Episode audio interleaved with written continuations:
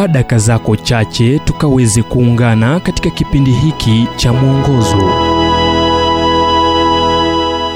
Kusubiri ni kuwekeza kwa mungu kitabu cha zaburi mlango wa 27 mstari wa 14 umngoje bwana uwe hodari upige moyo konde nam umngoje bwana kuna hadithi ya kuvutia iliyorekodiwa katika kitabu cha wafalme wa pili mlango wa sita katika gano la kale. Samaria ya kale ilikuwa imetekwa nyara. Mfalme wa siria ben hadad akikaribia kuvamia israeli hivyo mfalme wa israeli akatuma ujumbe kwa elisha akisema nini? Napasa kumsubiri bwana tena?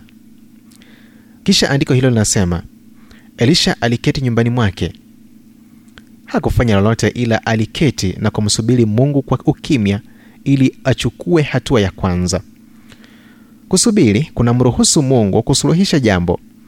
Katika muda wa miaka saba daudi alimsubiri mungu kutimiza ahadi yake kuwa atakuwa mfalme na akizungumzia ujuzi aliyokuwa nao ukae kimya mbele za bwana nawe umngojee kwa saburi. Usimkasirikie yeye afanikiwaye katika njia yake wala mtu afanyaye hila. Zaburi 37 mlango wa saba. Suleimani mtu mwenye hekima aliandika usiseme mimi nitalipa mabaya. Mngojee bwana naye atakuokoa.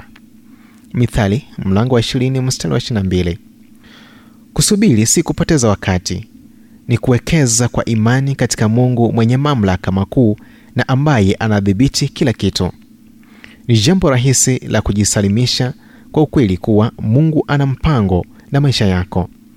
Ni utambuzi kuwa werevu wako uwezo wako kufanya vitu vifanyike na mvuto wako hautoshi kukufanya ufike mahali unapodhani unastahili kuwa. Kisha mungu anayeingilia kati na anapofanya hamna maswali kuhusu anayewajibika.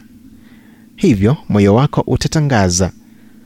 Kwa mungu na uwe utukufu kwa mambo makuu ambayo umefanya na sifa utukufu na heshima vitakuwa vyake. Ujumbe huu umetafsiriwa kutoka kitabu kwa jina strength for today and bright hope for tomorrow kilichoandikwa naye dr harold sala wa guidelines international na kuletwa kwako nami emmanuel oyasi. Na iwapo ujumbe huu umekuwa baraka kwako tafadhali tujulisha kupitia nambari 0722 331 412 ni 0722 331 412